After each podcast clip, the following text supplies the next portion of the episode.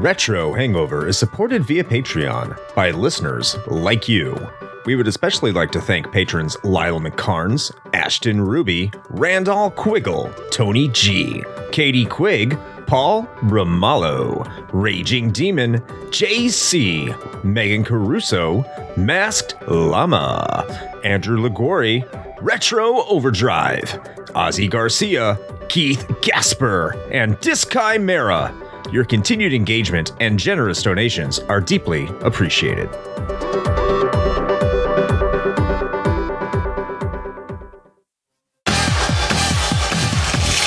Hey everyone, Chris Copleen from the Retro Hangover podcast here.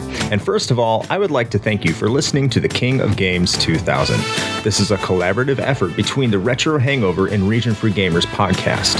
New episodes will be debuting bi weekly on each respective show. So, if you're listening to this episode on the Retro Hangover podcast, know that a new one will be coming out two weeks after the debut of this episode on Region Free Gamers. And then two weeks after that, it will be back over here on the Retro Hangover podcast and vice versa. If you're a patron, you'll be getting a new episode every week, regardless of which show that you're a patron of, as a way of us saying thank you, and you'll be getting it early. Hope you enjoy the show. Open your ears and crack some beers. You are listening to a very special episode of Retro Hangover.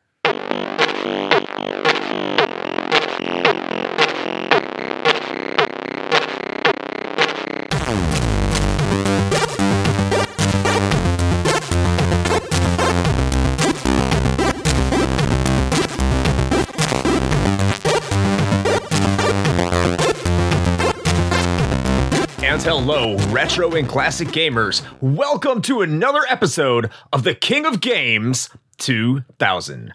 Today, we are going to take you for a ride while we magically muse mightily and musically Ooh. to Thaco. All right, I'm already out.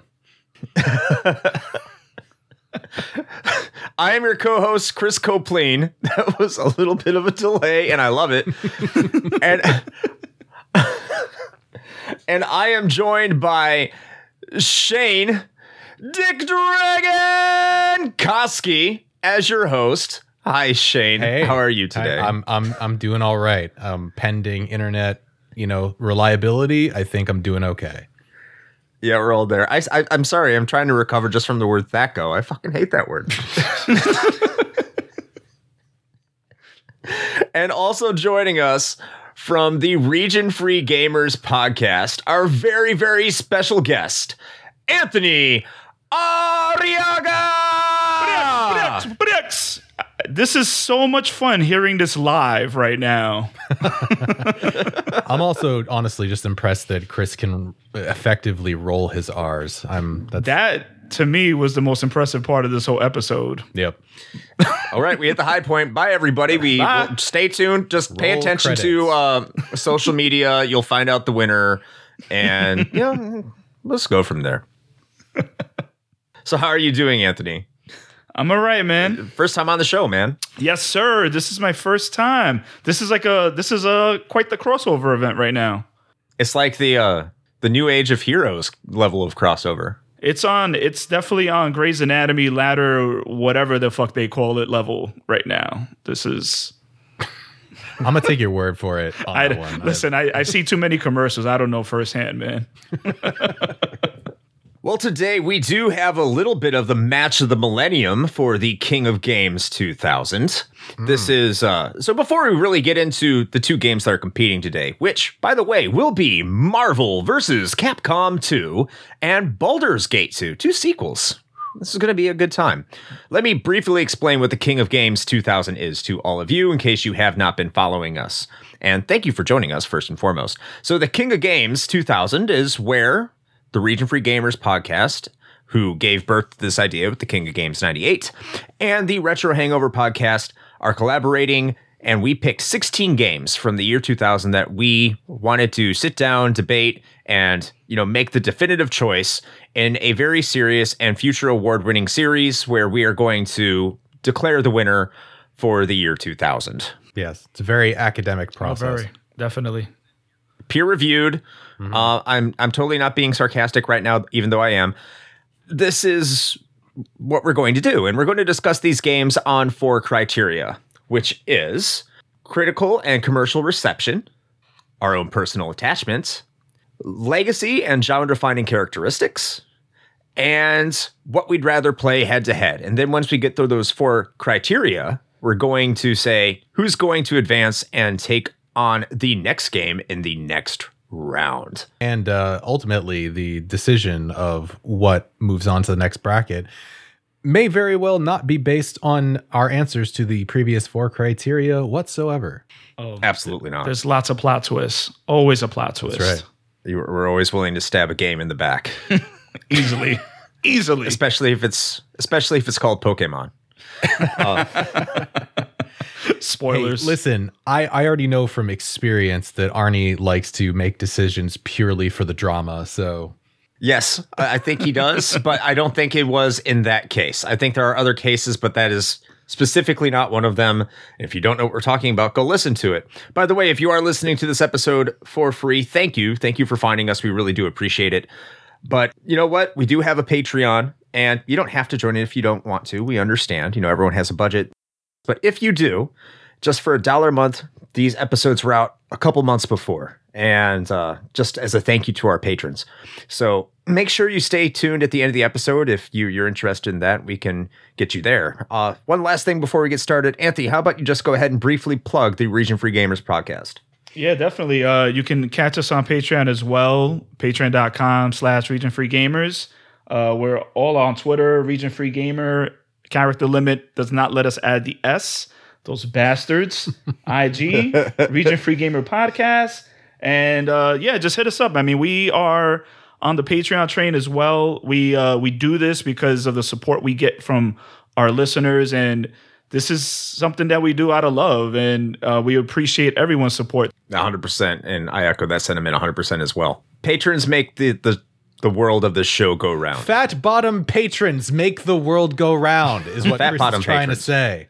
if, if you're not a fat bottom patron, hey, we appreciate you too. we need too. thick patrons. Get get some eat some pancakes. Get some pancakes and bacon, and then you can get them fat bottom patrons. All right, are we ready to get on our bikes and ride and talk about these games? yes sir Hell yeah. All right. Right. So, what we do first is we just like to talk about the games just in general. Uh, so, we're going to kick this off and we're going to start with Marvel vs. Capcom 2. All right. This game was released on February 24th, 2000 in the arcade and then was ported over to the Dreamcast, like, like a direct port, 100% accurate, on June 29th, 2000. It also had releases on the PlayStation 2 on November 29th, 2002, on the Xbox on March 27th, 2003, and then it was later released online on the Xbox 360 on July 29th, 2009, and the PS3 on August 13th, 2009. It also has an iOS release. I don't know why you'd play that, but it's it might be I, there. I can't imagine playing this on a touchscrreen.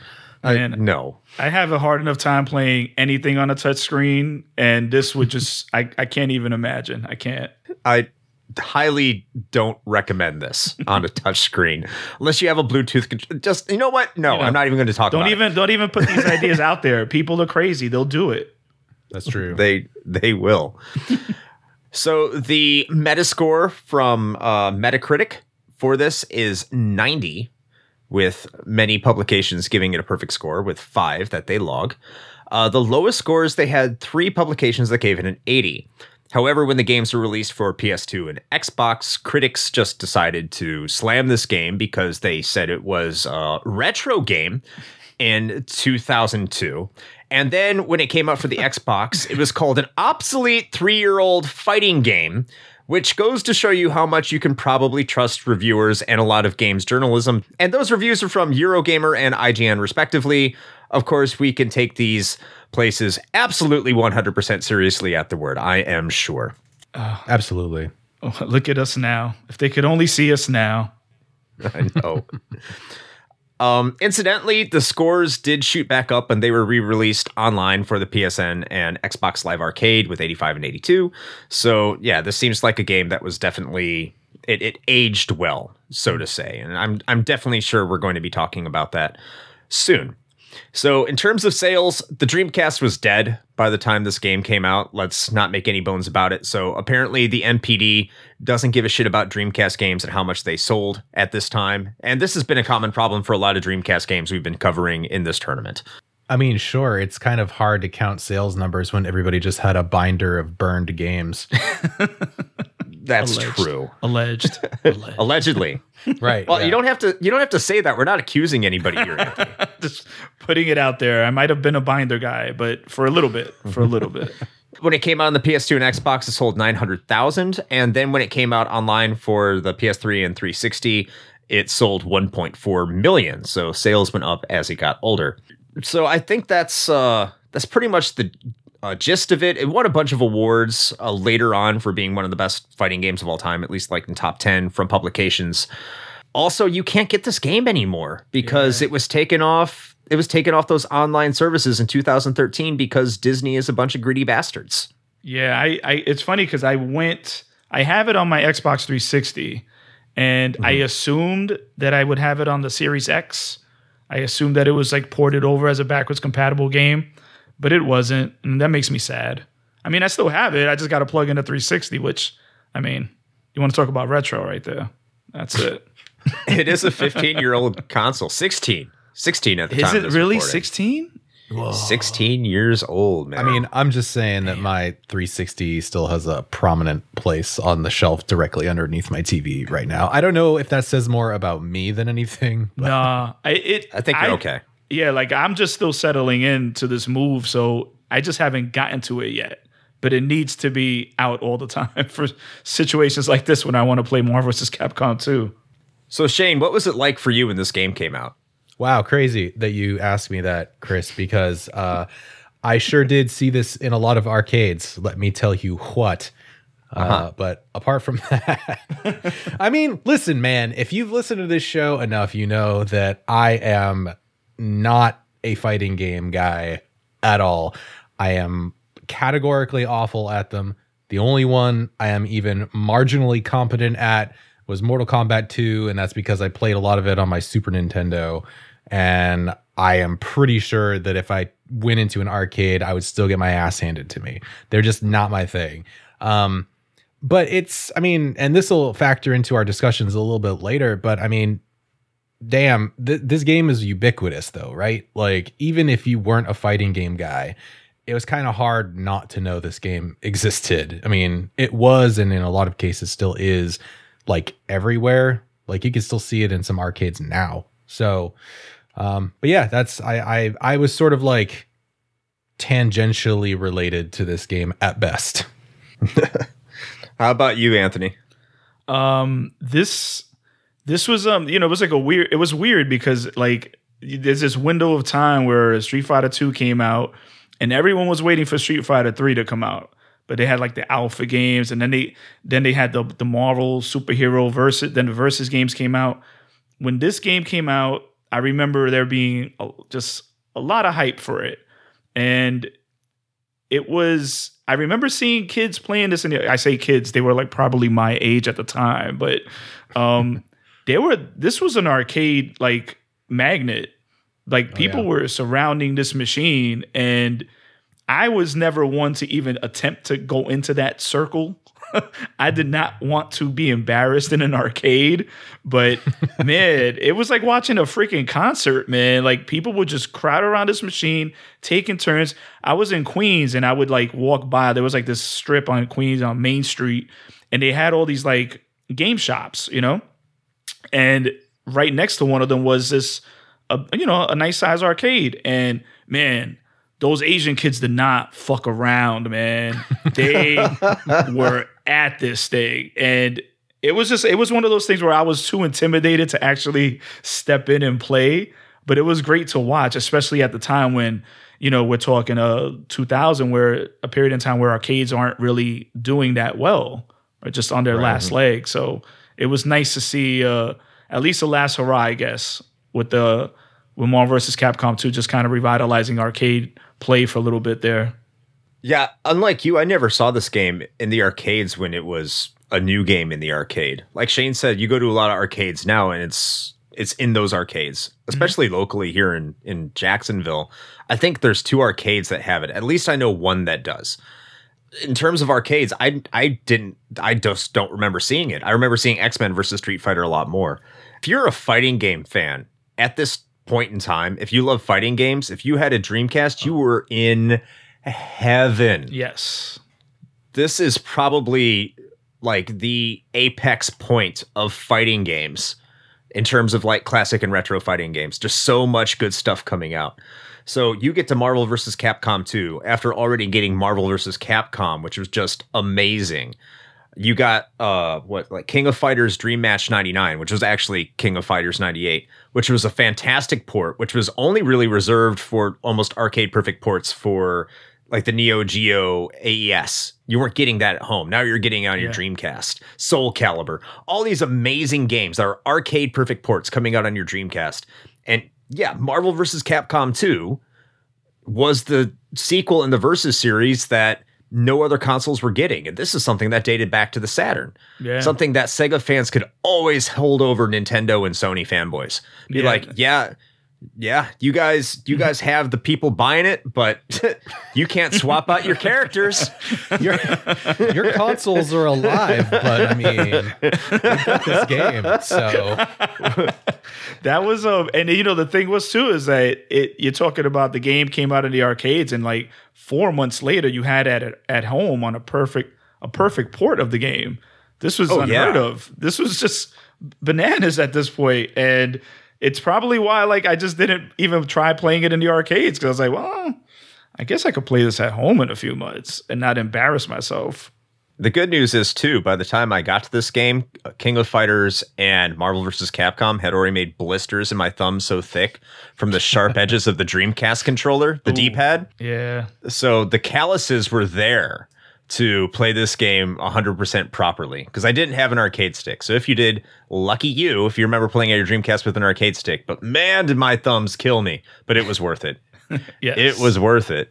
I don't know, man. Just like the fact, and again, even being like a not a fighting game person at all, just, just the fact that uh, you know, th- this this game used in the arcade, they didn't use the the boards that they had used for the previous you know games even in the series actually as far as i'm aware where the cabinet was basically using that souped up uh, sega naomi board.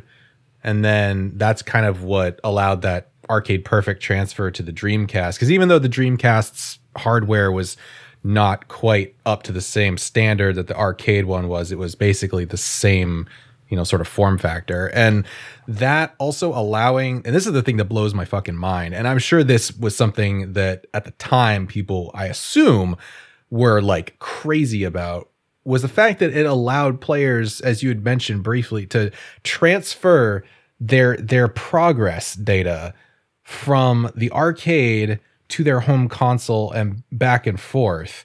That's just that's blows my fucking mind that that's yeah. something that you could even do at that point that was that was like Neo Geo level like a few years before, and now is more like attainable. You know, what you weren't breaking the bank to do stuff like that, and yeah, that was crazy. That was a sick feature. If that was, you know, if you were in the arcades and you had it at home, yeah, that was amazing.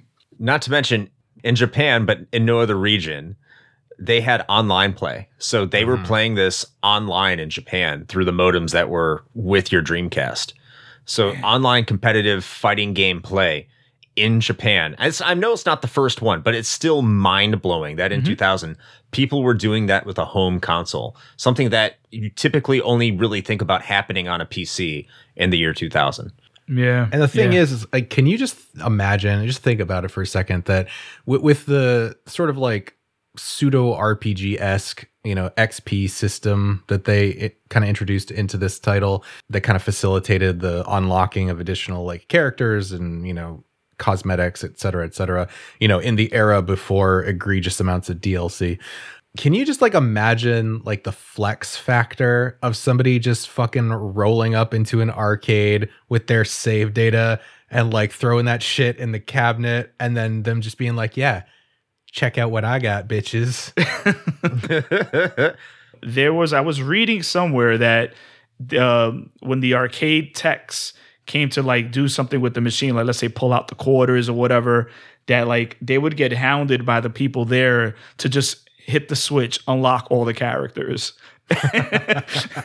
and apparently it worked a few times. So these guys are just, it was like a glorious moment where they got to play with every single character in the arcade. Nice. Yeah, this was Smash Ultimate in 2000. It didn't have every Street Fighter character. It, like obviously it's not going to have every single Marvel character, but what it did do, it it brought back every single Marvel character that had been in a fighting game from Capcom before cuz I was super hyped that Gambit was back. Mm. Like finally, like he was an X-Men versus Street Fighter then he was gone.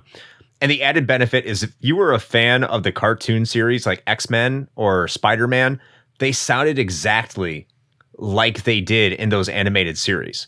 And those are a big, big deal for us 90 ki- 90s Yeah. kids. Absolutely. So having everyone there and the massive roster, was it 56 fighters Yep. total? Yeah. you're well, I mean, you yeah. start with 24 and then you unlock 32 more. That's insane. yeah, it's like Smash Ultimate levels of of gaming right there. And this is what 18 years before Smash uh, Smash Brothers Ultimate comes out.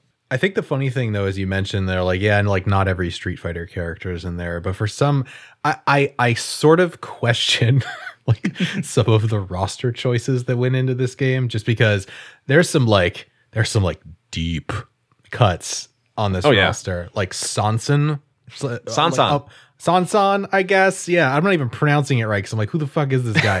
He's like a monkey character from one of their like mid 80s titles that I don't know anybody that remembers, but he's in there. And also there was a couple of characters that like allegedly, I don't I don't think it's ever been confirmed, but allegedly were like cut Darkstalkers characters that just ended Yes. up in this game. So Ruby Heart. yeah, well, that was one of them. Yeah, and then there was the whatever the the anthropomorphic cactus is. Domingo Yeah, that one. or. Amingo, one of the Sure. two. I- It's a, a, a Mingo or Domingo. I'm not sure. Yeah, he's weird. I don't like playing as him. Ruby Heart's not bad though. All right, do you have anything to add, Anthony? nah, I mean, it was just. I'm, I'm sure that we'll get more to it. Go yeah, ahead. I don't. I, don't, I, I kind of want to save some stuff for the other discussions, but I got you. Yeah, yeah. Yeah. we're just like just, just- hyping over this game. So. it's it's it's easy to get just lost in this right now, and we still got another game to talk about. So yeah, and that game is Baldur's Gate 2. Uh, that was released on September 21st, 2000. Really high Metascore of 95. Had nine publications according to Metacritic or major publications that gave it a 100 score. With the lowest was just a single publication that I have even never heard of called All Game Guide with an 80. I have no idea who they are. It also had releases on Mac uh, in September of 2001. And then later it got an enhanced edition in 2013 for the PC and later releases for iOS again. Sucks. PS4, Xbox One, and Switch. And I believe it got a re release in 2010 with good old games with some DRM free uh, release, if I'm not. Uh, yeah, I believe those incorrect. are the DRM free versions of the enhanced edition. I want to say. I think uh, no, it'd be, the original. that, but in either case, I know it's, it's been all over the place for a- for a while. As of 2007, this is the last update I could find in terms of sales, and this was as per BioWare. It sold approximately two million units, and I don't. It's really vague on whether or not that number includes the expansion pack. Uh, it got a ton of awards uh, for the year 2000, including Role Playing Game of the Year from GameSpot, GameSpy, and IGN. And we have already established IGN is the most reliable of sources. Sure. It also got the Reader's Choice Game of the Year, which I think is significant from GameSpot in 2000. I thought that was really interesting because mm-hmm. GameSpot seems to be more of a console centric kind of website. So that's that's crazy. Eurogamer gave it its best game of the year in 2001 because it didn't come out in Europe until 2001 because Europe gets everything late. and it got a lot of uh, top 100 game lists. Of course, they come out very subjective. I'm not really going to get into that. Frequently considered to be the best D&D role-playing game ever made. And I think it's it's it's worth mentioning that this game did win RPG Game of the Year on a lot of publications the same year Diablo 2 came out, which is also in our tournament this year. And I think that's really worth stating because Diablo 2 had the hype, it had the reviews. Baldur's Gate getting that um getting that recognition is nothing to sneeze at. So this was a in terms of the critics, this was a big big big deal. Shane, uh, what was what like what do you remember of it coming out and everything like that? Yeah, so interestingly enough, you would assume that this game would have been something that myself and most of the people that I associated with at the time would have been all over. And yet somehow we were not. And the, the more I think about it, honestly, I think it's because at least at least for me, um, this got overshadowed by Diablo 2. I'm just going to be honest with you. like, Yeah. if I had to make the choice between what I was playing in the year 2000 as far as an RPG goes, it was going to be Diablo 2. And that's coming from somebody who sunk a lot of time into the first Baldur's Gate. I think it was just a timing issue, honestly, is really what it is. But yeah, uh, this one, it kind of, oddly enough, it kind of passed me by. How about you, Anthony? Yeah, this this one just didn't even pass me by. It just didn't even come near me. But because I did, I just I didn't have a PC when this came out. It was I was I'm not still not a PC gamer, but I will say, ironically, I we had this we had the the first game in the '98 tournament, and I wound up voting for that game because of all the just just trying out the game a little bit, just getting some feedback, just reading up on it it was an amazing game. It really just did something special to the genre. And then, it, like you said, Shane, it, it's the timing because it was like two years later, right? We're talking two years later.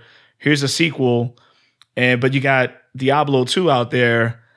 They did exactly what they needed to do with Baldur's Gate 2 in terms of just like enhancing a lot of stuff and and and making it better, you know, make it just improvement, basic, just an improvement on the sequel, which you're supposed to do but uh, yeah, I, I don't remember hearing about it as much as Diablo 2 back in 2000.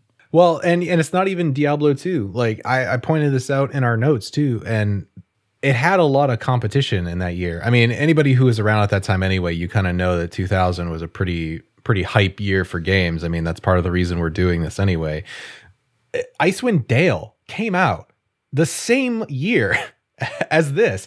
And the fact that you had two licensed, you know, D&D second edition games coming mm-hmm. out from two pretty major studios by that time. You know, Black Isle was working on Icewind Dale, and anybody who is into CRPGs in that era, like, you know, Black Isle is like one of the names that you hold up there alongside, you know, BioWare and, and some of the others. And so to have Icewind Dale and Diablo 2 come out in the same year as this, which again, not its fault, but mm-hmm. is a sequel to another game, like that's that's some serious competition that you're up against. Yeah. And like Chris said, and, and for it to still come away with all those awards, that's, Oh, yeah. you know, that, It's it's definitely notable. Yeah. oh, yeah, for sure. Yeah, I kind of look at this game because my experience echoes a lot of what you guys are saying. You know, it's I played the first game, I enjoyed it. I heard a second game was coming out. I was extremely hyped for it. And then other games just took priority. You know, it's just there's a lot of other games. Maybe I'll get to Baldur's Gate Town, maybe at some point, maybe. But there's all these other games I'd just rather be playing. Maybe it was because the first Baldur's Gate was very deep and very involving, and Icewind Dale was out there, so you really need Baldur's Gate 2. But the real interesting thing is, I don't know anyone who's played it. you know, it's it's funny that you mentioned that because even myself being, you know, more of the the western RPG aficionado whereas Chris is is generally the the master of the JRPG, I I I, I didn't know anybody either.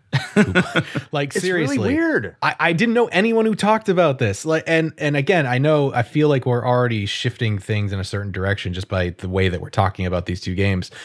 And I don't want that to be the case, but it, it like real talk, like if you were to talk to anybody, or I even when I talk to someone around this time, the conversation always revolved around like basically either Diablo 2, uh, Icewind Dale, or and not necessarily in the year 2000, but if you're talking about like the early aughts, Neverwinter Nights is one. If you ask Yep. anybody, what are what are the RPG games that you remember fondly from this era? Those are always the ones that come up with maybe Planescape Torment somewhere in there occasionally, but this one, like no one ever mentions it. and I, I don't know why. Maybe it's because it got somehow overshadowed in people's memories by, you know, more original IPs, quote unquote, like Neverwinter and Icewind. Granted, they're based on D and D, but you get what I mean. So I don't know. It's it's a really weird situation. I'm with you. I don't know anyone that I know one person that played it actually, and that's the irony of it all. It's my son.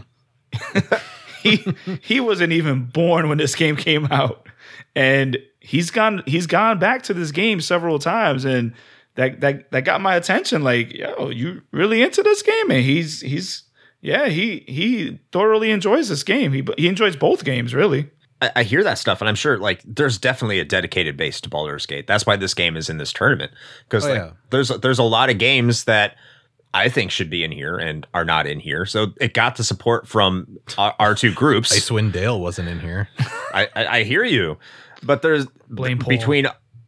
Yeah, I blame Paul all the time for everything. Just blame Paul. But uh, you look at some games that re- remained out and you see Baldur's Gate in there. Obviously, it has enough love to be in this tournament. So it's not like nobody played this or nobody recognizes what it does. But I, I can't get this lingering feeling that Baldur's Gate is almost like that Oscar movie that wins Best Movie of the Year that absolutely nobody watched. Honestly, I think it's just, and let's be honest, this is going to factor into the conversation later when we start talking about our category picks. But like my gut feeling about it, and I feel like uh, certainly this won't be the first or last time during this whole King of Games run, but we're probably going to catch a little bit of hate from somebody about this because there are a lot of very dedicated Baldur's Gate 2 fans out there, like to the point where there are some people that call it their favorite game of all time period ever um, which I don't begrudge them that decision at all. It's a fine game for sure. But I, feel like in a year where there were so many other PC RPGs, um, or even in an era where there were so many PC RPGs, a game that basically was more Baldur's Gate maybe doesn't stand out in in a lot of people's memories um, as opposed to the other ones. Now, to its credit, I mean, Baldur's Gate 2 had a lot of pretty great improvements over the first one. I mean, the largest of which was probably the story. And that's not even to say that the first Baldur's Gate had like a bad plot because it certainly wasn't. Um, it was incredibly involved and very intricate and exactly what you would want. Um, but the sequel goes even deeper than that and tends to weave a much more complex, you know, character driven narrative, which as we all know, is something that BioWare very quickly became famous for. Um, and then in more recent years has totally dropped the ball, but that's a different discussion. And so I think that's its biggest strength. And the other thing, just from like a mechanic standpoint, and I'm I'm going a little into the weeds here, but just stick with me. There's a couple of things that I think are notable. One of which is divisive, and one of which generally isn't. The first that's not typically very divisive is Baldur's Gate 2 solved a problem with Baldur's Gate, which was BG1 had very few, relatively speaking, enemies that you would face over the course of like an 80 hour campaign. So it tended to get very monotonous the further you got in because you were just fighting the same enemies like over and over and over again. And from a story perspective, it made sense. But from a gameplay perspective, it got a little tiresome. And then Baldur's Gate 2 kind of blew that wide open where there were many many more enemies straight out of the d&d monster manual um, to face off against that were not in the first one. And that's, that helps to vary the combat up quite a bit. Now the thing that i've seen that tends to be um, the more divisive one is the combat style. And if you're not very familiar with you know these CRPGs specifically from BioWare and you know Black Isle, you might not even notice the difference, but coming off of Baldur's Gate to the sequel, um, they approached combat very differently. Where like Baldur's Gate, you really had to rely more on scouting out areas and relying on your ranged attackers more because both of these games are unforgiving even on like normal difficulty but the balance of the first Baldur's Gate kind of necessitated less melee combat just for survivability purposes. Whereas BG2 was actually a lot more like Icewind Dale in that you could pretty reliably just buff your party with protection spells and then just jump into the fray in melee and you'd be fine. And in many cases, that was actually the preferred method. So there's like one camp of fans that really liked the more like methodical and tactical combat that kind of came with the first game. And then there's the other camp that thought that, you know, the buff and go sort of approach was an improvement. Everything Shane said just it, it, it rings true. And it's such a great game in that way that it just so refined everything from an already excellent game just and just two years prior. So this is going to be a this is going to be a lot tougher to decide than people might think it is than wh- while they're hearing this. But you know, we give we give it the fair share. I say. Oh yeah, yeah. I think this means it's time to take a quick break before we get to talking to the criteria about these two games. And yeah, I think it's undeniable that these two games are essentially looking back at it now, the pinnacle of their genres when their genres were firing at all cylinders. So I, I think this is going to get into a really interesting debate moving forward. And when we get back, we'll get into that criteria. So see you in a bit.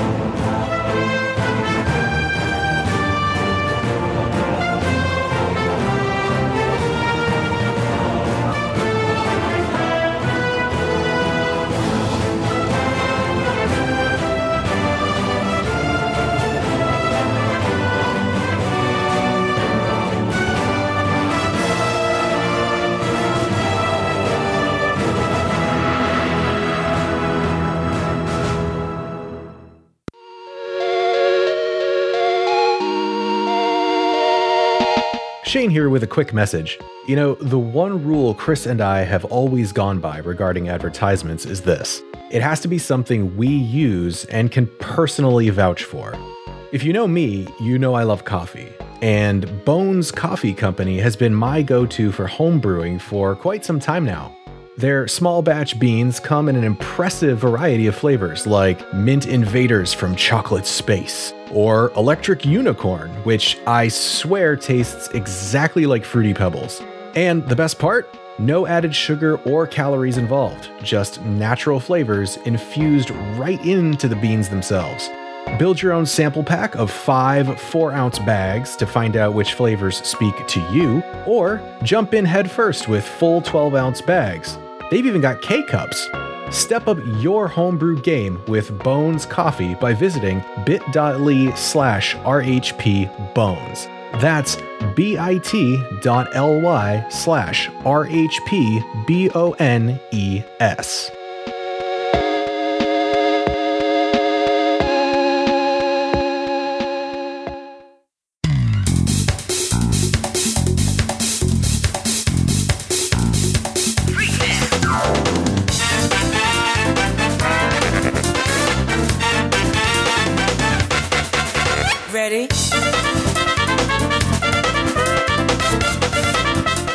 welcome back, everybody.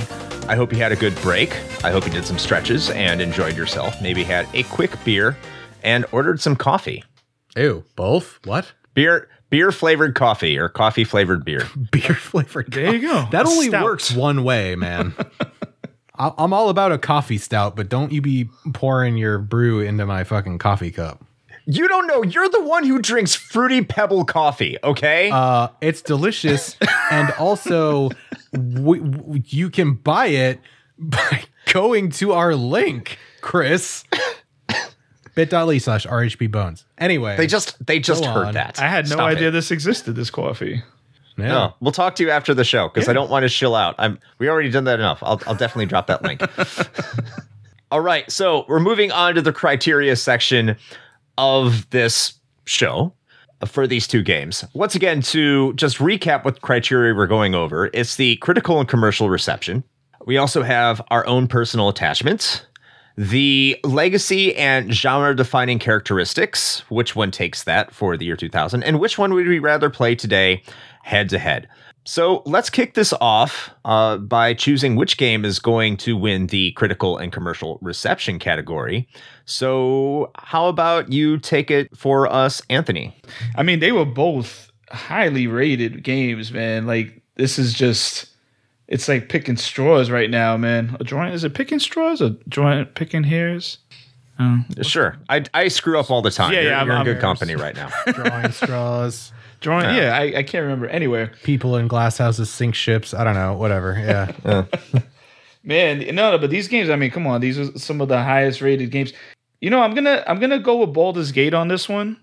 I think given the competition that it had that year and to come up with these scores, I think it says a lot about that that team that that put the game together. I think it says a lot about Bioshock. I, I think it says a lot about the fans and how badly they wanted to play this game. And I think it met the expectations too. I mean, I just feel like it was just a it was a tough hill to to go to go up that year and, and they kind of just they kind of nailed it. Okay. How about you, Shane?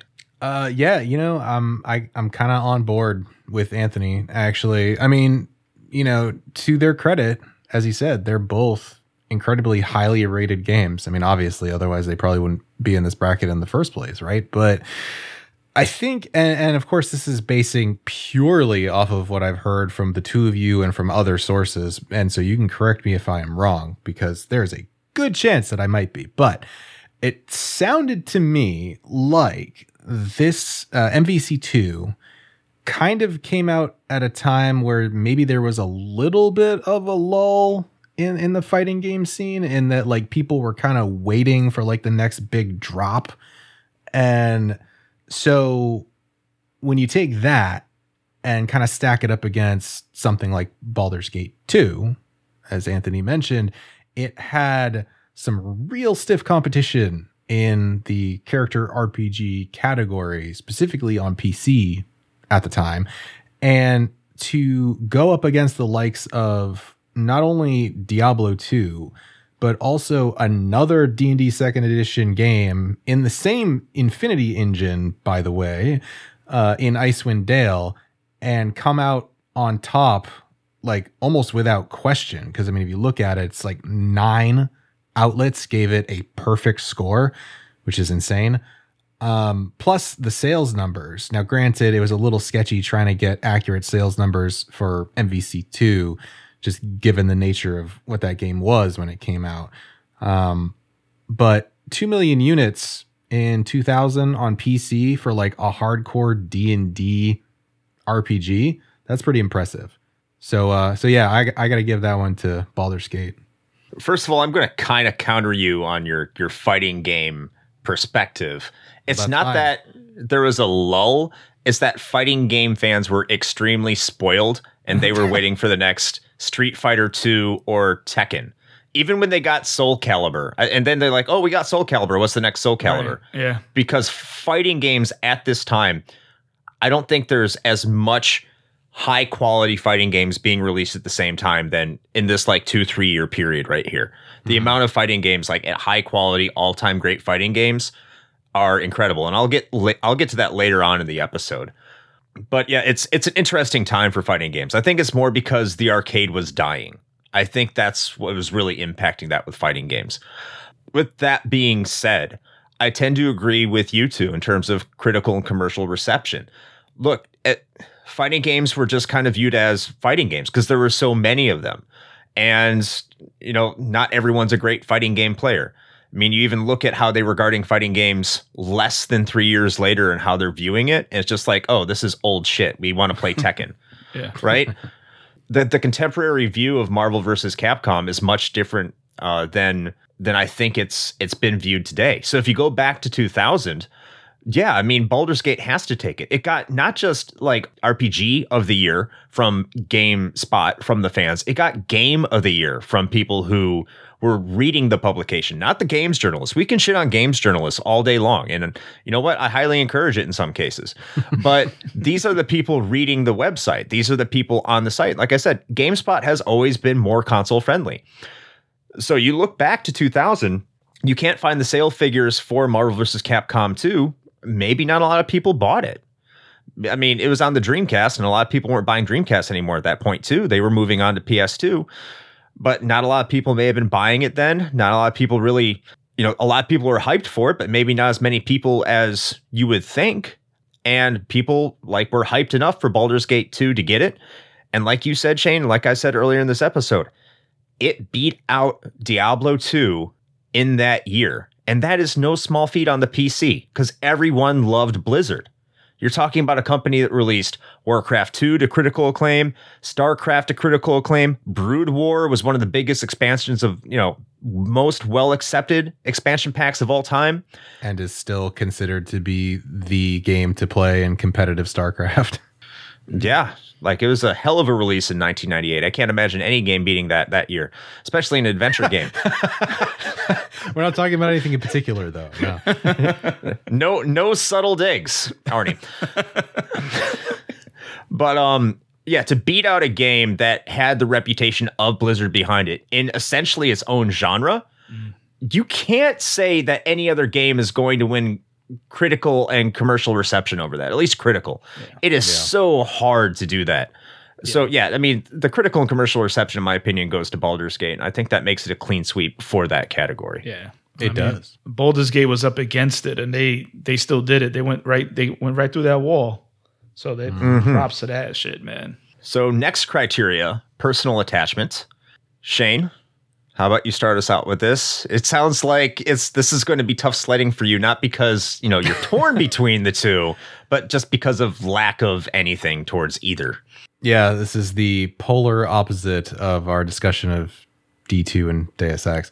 So yeah, I it's a tough call for me because I genuinely don't have really any personal connection to either of these games. But if I had to give it to to one of the other, it's gonna be Baldur's Gate, and that's just because it's uh, an RPG that's based on the D and D license on the PC in the year 2000. which, if Diablo 2 hadn't come out, I probably would have been playing this until my eyes bled. But instead, I was doing you know Mephisto runs for you know uniques. So there you go. But uh, yeah, I mean, my personal attachment to Western RPGs, you know, just sways me in that direction, like without question. I'll go next on this one. And if you couldn't already tell, in 2000, as I've stated in previous episodes, I'm going to be a broken record on this. The Dreamcast was my console of choice. And I worshipped at the throne of the Dreamcast. Not only that, this was like the one of the last few years I was an active fighting game fan. And I I was big into fighting games. I loved fighting games. And this fighting game just it gave me everything I wanted it gave me like Mega Man. I could fucking play as Mega Man. That was like fucking cool. And like all the Marvel characters from like Saturday morning cartoons. So yeah, I'm going to be a- attached to Marvel versus Capcom 2. I had a blast with it. It's it's my childhood all wrapped up. It's like a, a culmination of the 90s wrapped into a game. So even if it wasn't a fighting game, my, my, personal attachment would be off the scales with this thing. It could be a shitty tactical RPG, and I would still have a higher personal attachment to this. How about you, Anthony?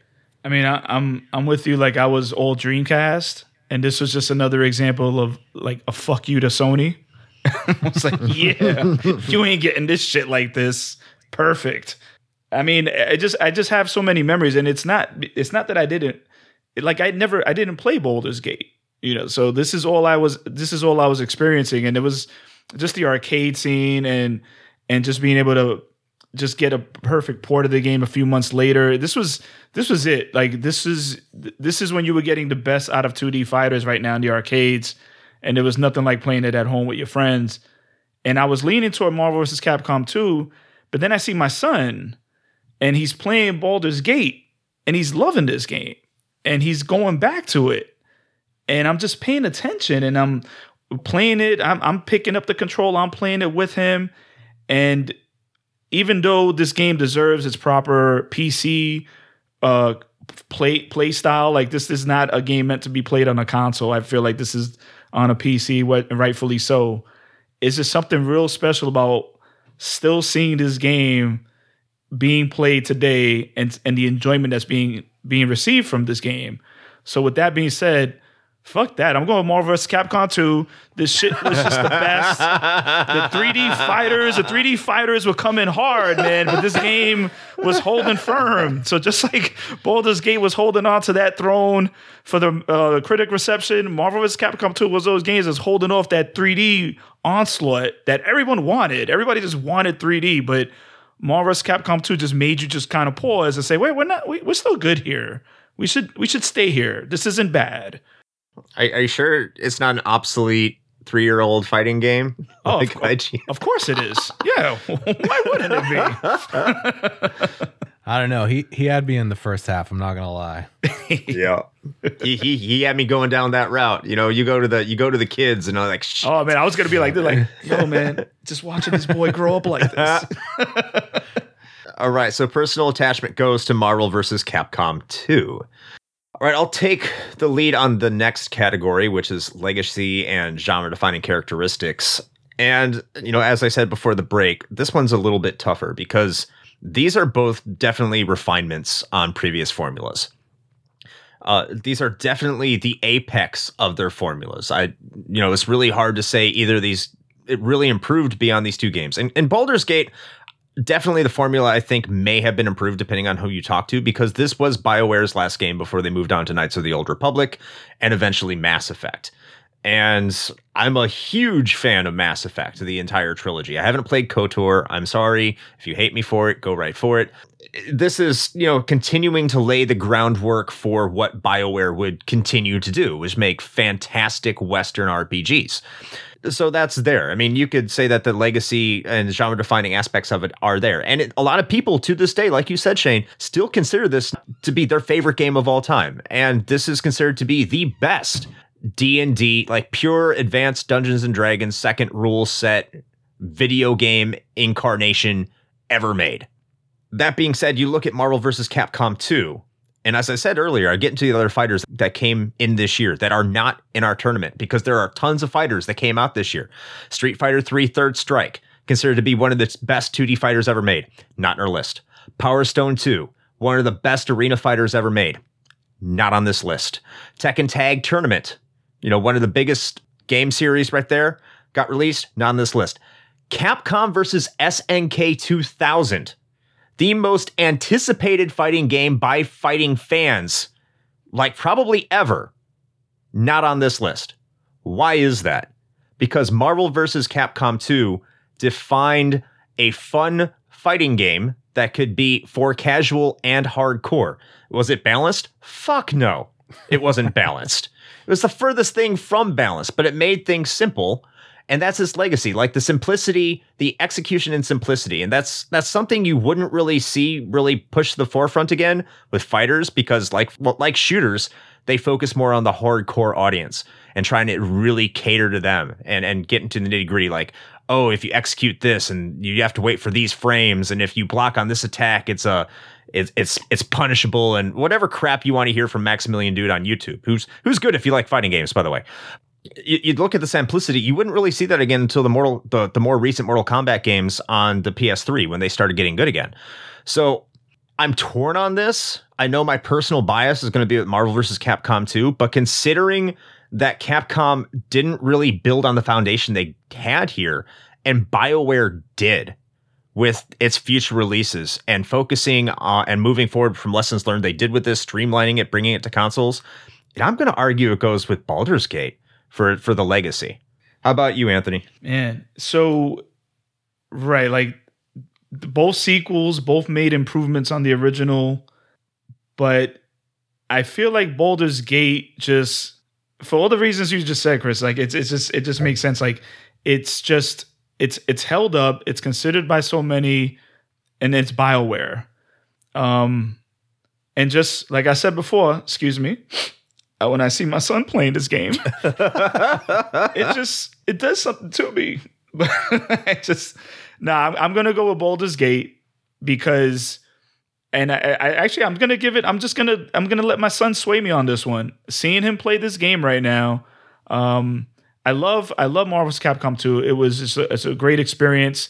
But this thing right here, man, just especially in the D and D crowd, to hold such a to be on that upper echelon of D and D games, if not the top, is just something that you know should be noticed, should be should be appreciated. So I'm gonna go with Baldur's Gate.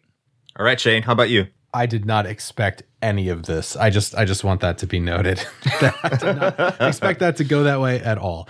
Uh, all right, so let's let's talk about MVC2 first. So I'm going to echo a lot of what you both said in that based on what I understand from kind of being an outside observer and just general sort of like knowledge osmosis from existing in the gaming space for as long as I have.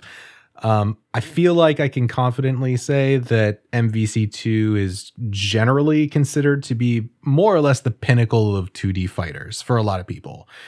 Having said that, I honestly am not sure. And, and there might be some like very particular mechanics stuff that someone who is a fighting game head could totally call me out on. And I 100% encourage you to do that. But I from what I see, I'm not sure that it really defined anything for the genre. Um, because it seemed to me, you know, based on what I've looked at and kind of some of the research I did into this prior to us recording, was that a lot of the mechanics and gameplay elements in MVC2 are simply carried over from previous iterations um, or improvements upon, you know, past entries in you know the versus series and, and whatnot. So i'm not sure that it can necessarily take credit for defining anything in the genre. And so by that same token though when you talk about Baldur's Gate 2 in a way the argument is kind of the same so as with a lot of other games that are in this competition even you know this is also a sequel of course and in many ways it is definitely considered to be an improvement over Baldur's Gate 1. Um, but again, I, I, honestly don't think it can be credited with much legacy, kind of in air quotes, um, or responsibility for defining elements of like the character RPG genre. Baldur's Gate 1 did that, then there's no question about it.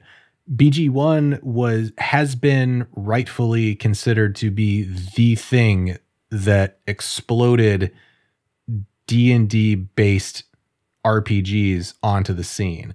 It and there were certainly games that came before it, of course, and we talked about that pretty much at length in our, you know, D and D video games episode. But Baldur's Gate was really the one that put it front and center. And so, if I was going to give credit to anyone, it would be Baldur's Gate and not Baldur's Gate 2. And keeping in mind, you know, what I said earlier about talking to people, you if just statistically speaking, if you go and talk to any RPG fan and say, "Hey, what what are the games that you remember the most from you know the the early 2000s in this genre?" They're going to tell you Neverwinter, Icewind Dale, Planescape Torment, D2. Almost no one brings up Baldur's Gate 2. And so, having said that for both of them, I'm going to be actually the one that I did not think this was going to happen, but yes. I'm going to be the outlier here. And I'm going to go with MVC2. And the reason for that is I genuinely don't believe that Baldur's Gate 2 has the same widespread appeal that Marvel vs. Capcom 2 does. And a lot of that is rooted in the fact that at the end of the day, Baldur's Gate 2 is still a faithful recreation of second edition D&D rules with a paper manual of over 180 pages that in and of itself is basically a small player's handbook from D&D itself. It's a dense game. And so did it sell a lot of copies? Yes. That also just means that there's a lot of D&D nerds like me out there. But that's the thing is that I feel like the appeal for this game is largely and of course there's outliers, but largely lies with more hardcore RPG nerds whereas MVC2 I think appealed to a much broader audience. So I'm giving it to that. Wow. All right, that that's that is really interesting. That the two Dreamcast fighting game nerds pick the RPG and the D and D nerd picks the fighting game. This is why it gets yeah. so damn tense, man. This is why. Oh God, I'm so hurting right nuts. now. I love it. I, know, I love this. Great. This is so much fun. Speaking of fun, let's move on to our final criteria before we, you know, decide who advances. So again, this is going to be head to head. We got to stress this isn't us picking which game advances. This is just us saying which game would we rather sit down and play today. Mm-hmm. So Anthony, we're going to start off with you again for the final criteria. Which one of these games would you rather sit down and play? I mean, this is going to be quick. If I head to head, I would rather sit down and play Marvel vs. Capcom 2 right now. It it brings me and I've said this before that you know like when I'm looking at these games, but it brings me the same joy I had playing this game back in 2000 that I have now, except with better liquor. and I I didn't play Baldur's Gate, and that's not a bad thing because we've gone through this like just going over head to head how these things would match up. But I feel like just now it's got the playability. It it it's uh, like you guys were mentioning. It's it's for the casual. It's for the hardcore Baldur's Gate is really for the hardcore.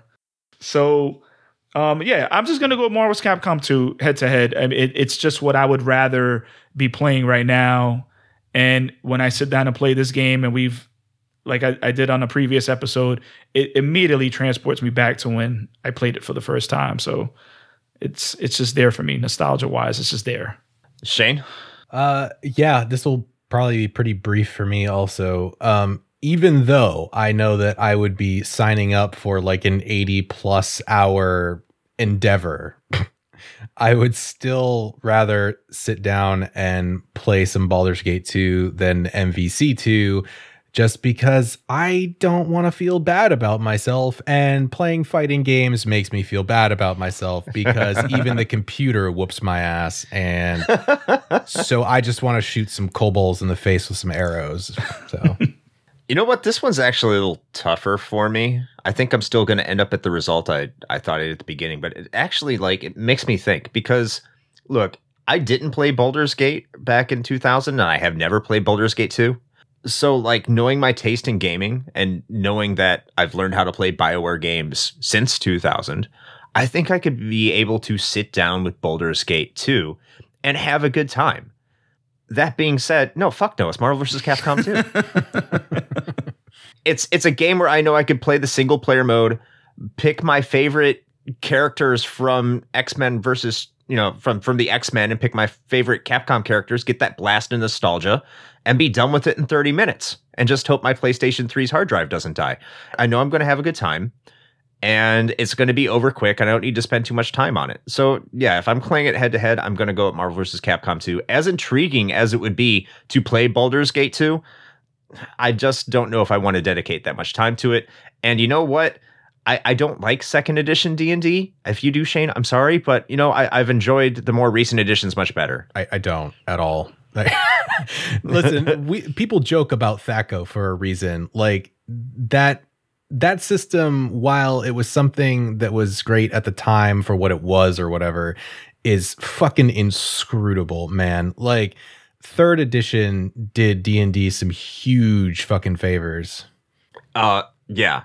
In fourth edition that doesn't exist, right? It just went from third to fifth.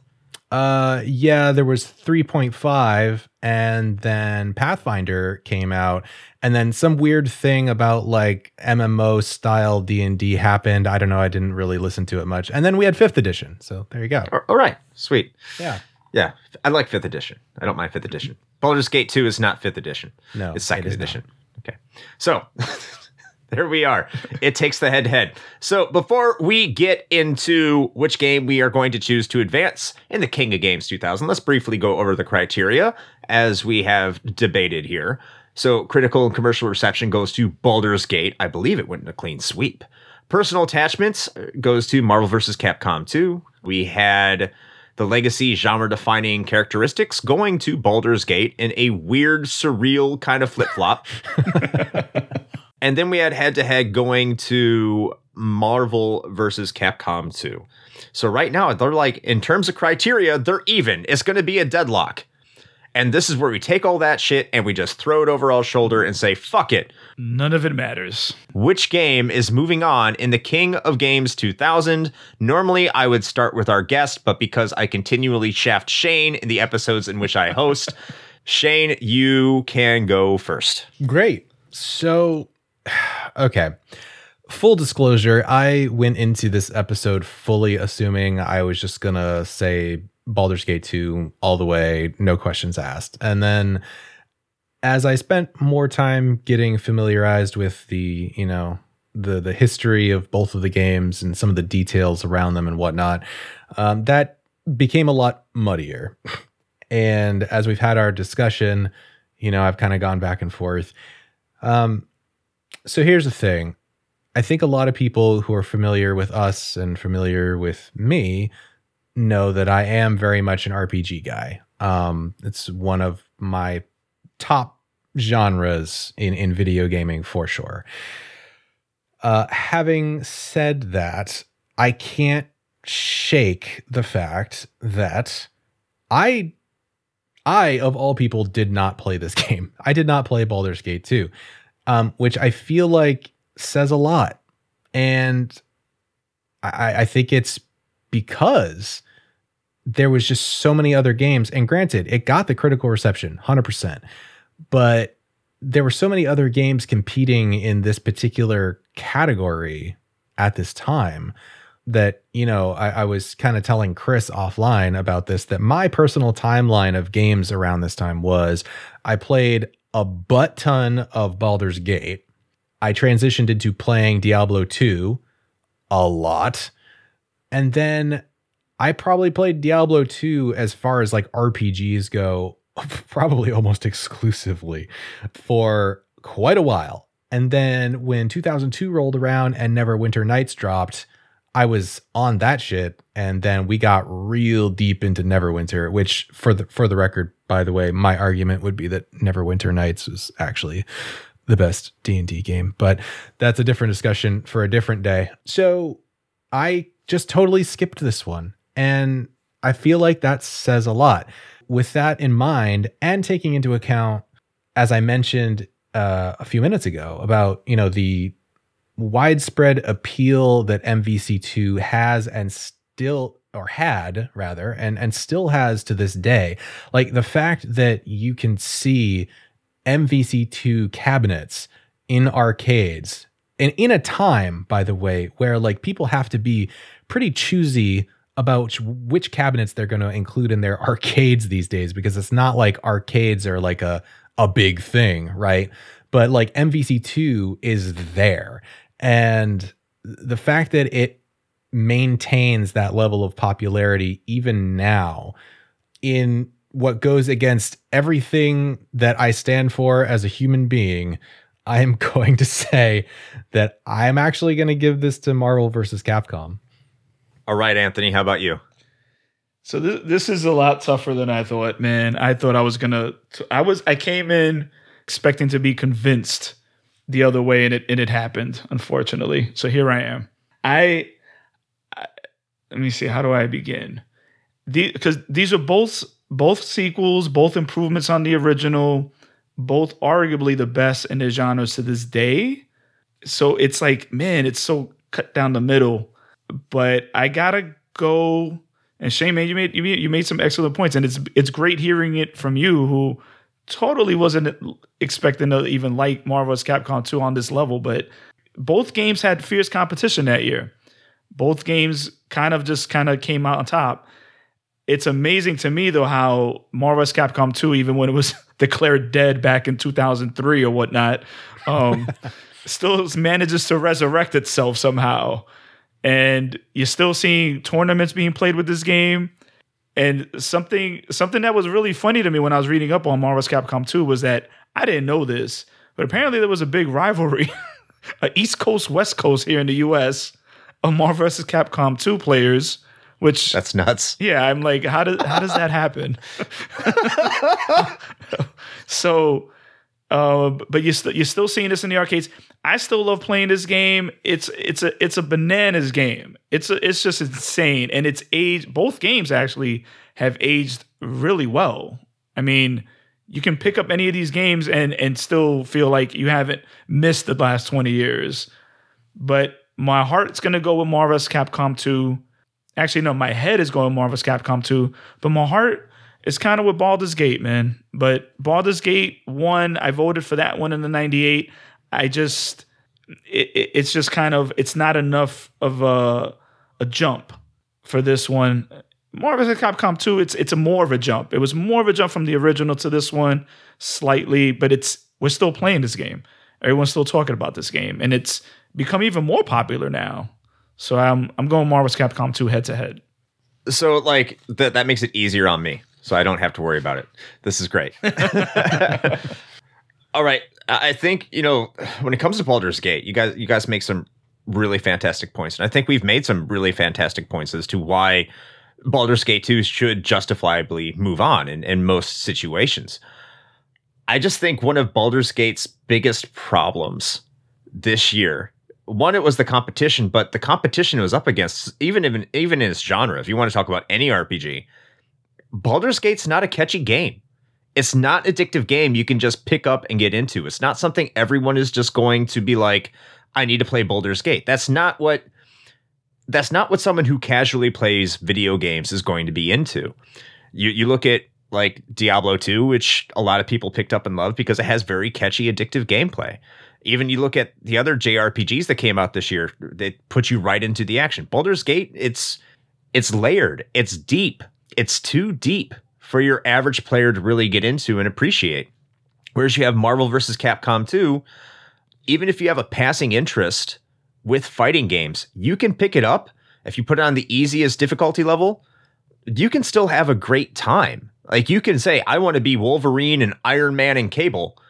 And you can do that and beat the shit out of I don't think it's Apocalypse. I think that's X X-Men. But you can you can just beat the shit out of all these Street Fighter, Capcom, and Marvel characters. And do it really quickly and be on with your day. And like you said, people are still playing this game to this day. When it came out on the online stores, you know, Xbox 360 yeah. and PS3, it almost sold more there than it had in its entire life, mm-hmm. its entire lifespan. Yeah.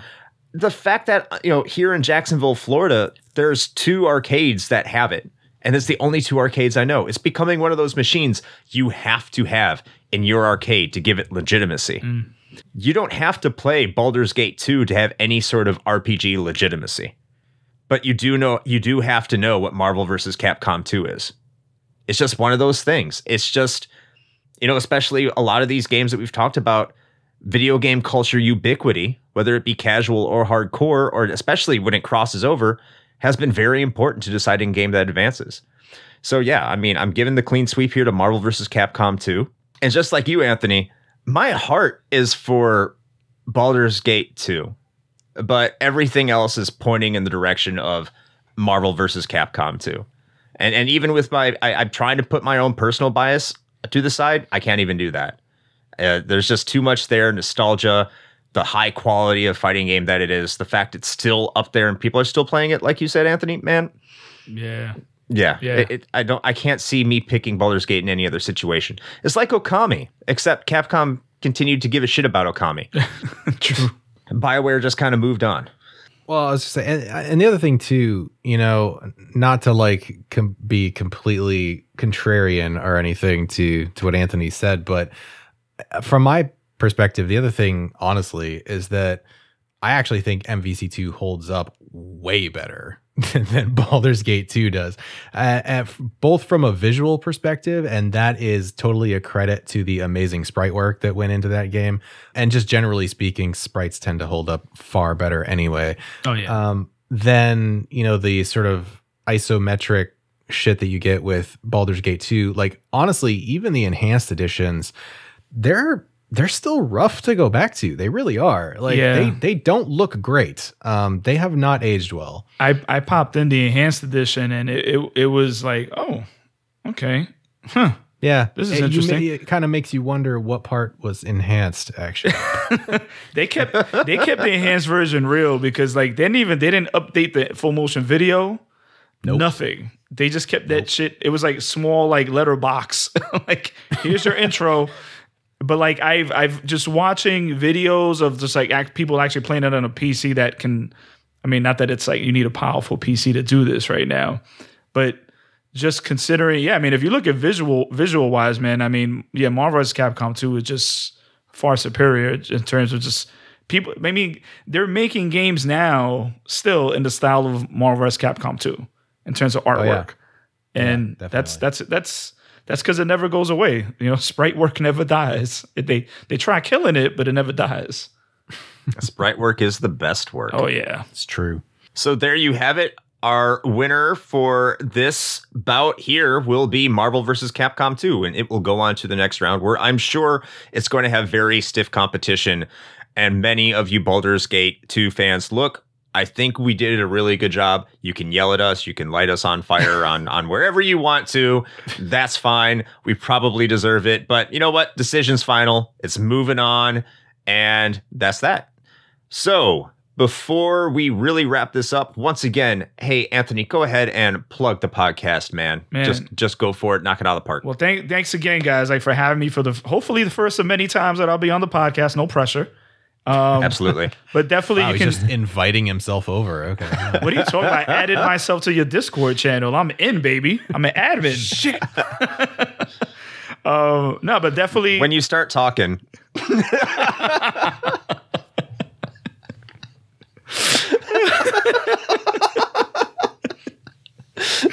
oh man, but yeah, this is this has been this tournament's been a. It, it's gonna be. It still is a labor of love for both of us, for all for everybody involved in this. Definitely catch us on Region Free Gamers or Retro Hangover. Definitely check out both podcasts. Subscribe to both. Like us. Give reviews. It all helps in, in promoting our just our platforms, man, and we can keep doing stuff like this. But Region Free Gamers, uh, if you want to check us out on Discord, hit us up, send us a message. If you you can find us on Instagram, Region Free Gamers Podcast. You can hit us up on Patreon. Thanks for the support, man. Really appreciate it, guys. Absolutely, man. Thank you so much for for being here, and you know we look forward to you being on plenty more shows, and especially moving forward with this with this series. The series has been a lot of fun. Mm. The second round's coming up fast, so It is. everyone buckle up and hold on to your seats. I think we're going to have some a lot more fun. So Shane, how about you take us out? All right. Well, uh, as we are wont to do, we'll also plug our stuff real quick. So if you're listening to this and that means that you've found us, so hi, hello, welcome. We're, we're glad that you're here. Um, if you're listening to this earlier, then as Chris mentioned, you are probably a patron, in which case we are eternally grateful for that. If you're listening to this on our main show feed, then that means that you have the option to become a patron if you would like to do that.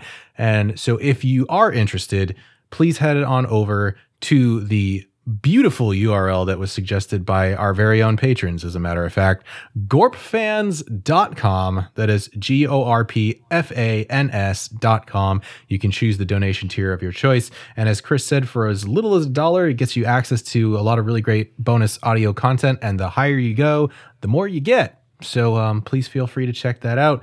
Uh, we would also just love to chat with you. We have our public Discord. We've got a really great community going on in there. So uh, if you would like to stop in and say hello, then you can do that by going to bit.ly slash RHP chat. That'll give you an invite into the arcade floor channel. Uh, and then you can kind of just go from there. Um, and then, of course, last but certainly not least, we do have the merch store open. So if you want to grab yourself a, a eggplant dragon T-shirt or something like that, you can go to bit.ly slash RHP merch. Uh, Chris, you got anything else you want to cover?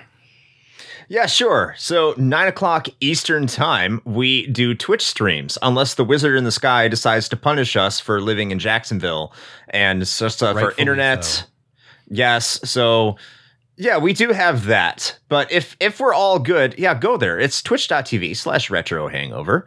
And we'll be streaming stuff. Um sometimes Shane does adventure games that really grip people and it has nothing to do with the episode that we've had. And we've had some pretty good traction at the time of this recording. That's true. So yeah, head over there. You never know what you're gonna find. And the the people chatting there are really cool. So head over there, twitch.tv slash retro hangover. And if you're not able to catch it, you can find that on our YouTube channel. So just go to YouTube and look up retro hangover and you'll find us there. And uh, we hope to see you and look forward to that. Shane? Fantastic. Well, with all of that being said, until next time. Play with your ride taken joysticks.